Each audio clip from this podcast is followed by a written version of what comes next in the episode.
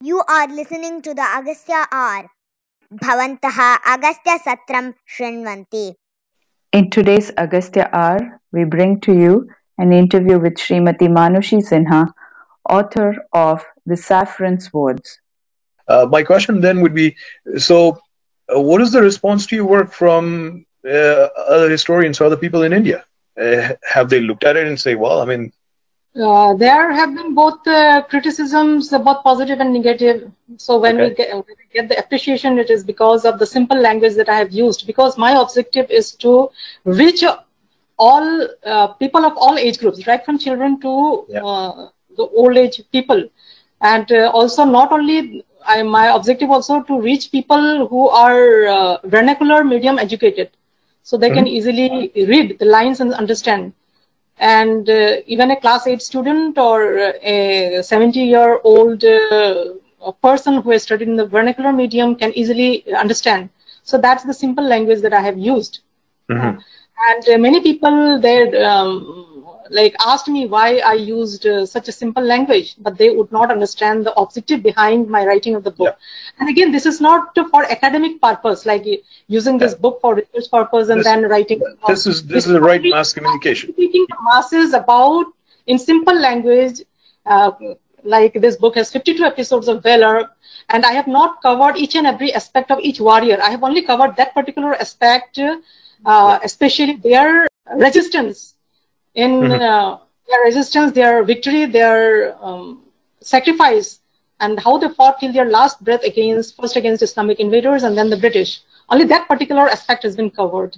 So uh, it's not a like uh, acad- it is not an academic book as many people say that why this is book this book, this book is not academic. But this is for the, the general masses of all age groups. Again the appreciation part in the appreciation part like uh, this book uh, within uh, six months this book has uh, appeared as a question in uh, the prelims exams in uh, competitive exams. I used to get screenshots from whoever uh, appeared for the exams, and then it also appeared as a question in the SBI mains exam, as I have been told. I have been sent a screenshot of that. So I'm happy for that. So even those people who do not like the term uh, saffron, uh, they will uh, have to answer who is the author of Saffron Swords. So what is this Saffron Swords? And uh, even if they hate the term saffron, they will have to answer and they will have to go uh, once the exam uh, would be over, they will have to go and check what the book is about. Yeah. hey, you know, whatever it takes to make changes, right?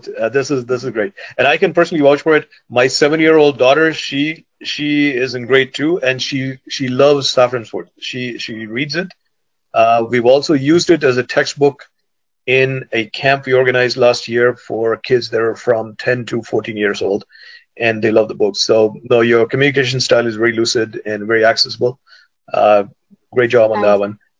Uh, so then I, you know, maybe uh, maybe this would be a good place for us to maybe hear one of the great stories uh, from the book. Uh, if you wouldn't mind, you know, just pick maybe Raja Prithu's story, and perhaps uh, you can narrate that uh, for our audience today.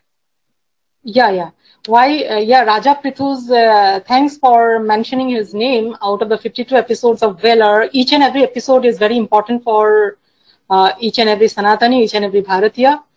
And uh, why Raja Prithu's story is also very, very important for for all of us. Like Raja Prithu defeated a plunderer named Bakhtiyar Khilji.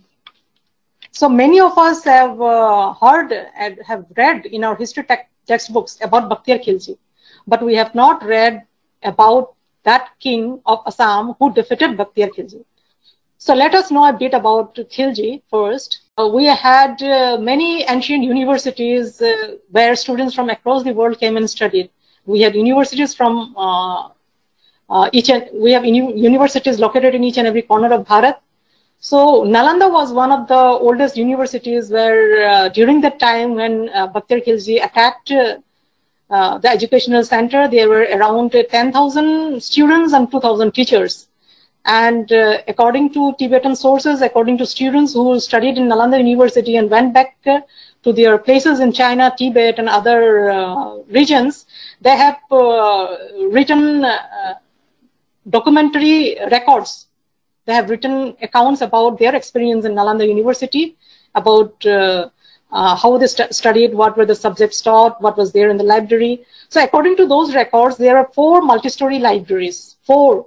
And one of those libraries was of nine stories. So, wow. and all of these four multi-story libraries housed, accommodated lakhs of manuscripts. And these manuscripts were from the Vedic period, like uh, the, the, Vedas and the, on philosophy, on Ayurveda, on yoga, on Buddhism, on uh, uh, Puranas, on or on all our ancient texts and scriptures, uh, right from the ancient period to that particular period. So what uh, uh Bakhtiyar Khilji did, he not only destroyed the university, he executed all the 10,000 students and 2,000 teachers. Few could escape uh, alive. And then he set fire to all the four multi-story libraries. And according to uh, records by Muslim historians, the libraries burned the manuscripts burned for over three months. So you can well imagine the vast loss of our knowledge heritage. Oh, so, and besides destroying Nalanda University, he also destroyed Telhara University, Bikramshila University, and another university. He also destroyed many heritage structures. He executed many more Hindus, and he converted many to Islam. And uh, uh, on uh, a military expedition, he marched towards Kamrupa with a very huge army. So uh, during that time, Raja Prithu was the ruler of Assam. So about uh, the Assam ruler defeating uh, Bakhtiyar Khilji, there are a few literary evidences, but there are inscriptional evidences also. So if you, uh, uh, in the future, if you happen to visit Assam or those who,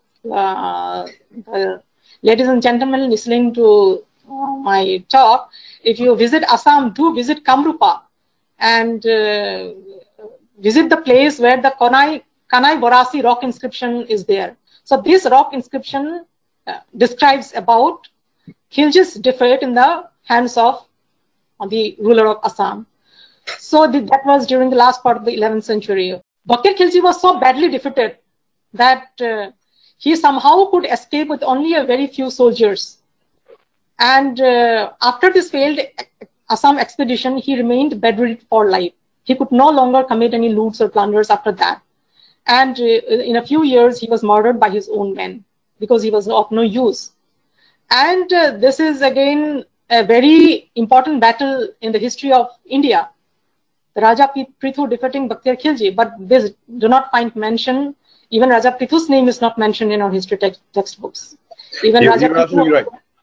Yeah, no. Until I until I read Saffron Swords, I know all we learned is Bakhtiyar Khilji came and he destroyed our universities. And for me, there's no bigger crime than uh, you know it's a crime against humanity, right? This is uh, you know thousands of years of accumulated knowledge that is a heritage to to all of humanity.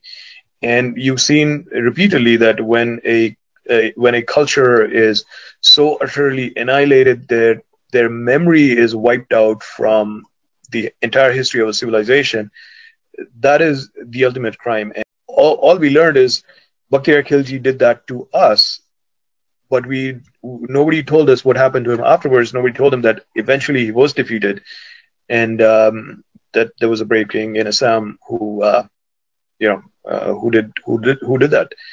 So great story. Thank you for sharing that. Announcing the Agastya Quiz Contest. Test your knowledge of everything about Bharata. Bharatiya history, geography, culture, arts, traditional knowledge systems, itihasas, and Puranas as teams of school children battle it out for the championship. Win special audience prizes. Alternate Saturdays at 1 p.m. Eastern Time on Radio Nyra. Participation is open to school children from all educational, cultural, and other organizations that promote Bharatiya Parampara. Are you interested in having a team from your organization participate or interested in sponsoring prizes? Contact us at info at radionyra.com.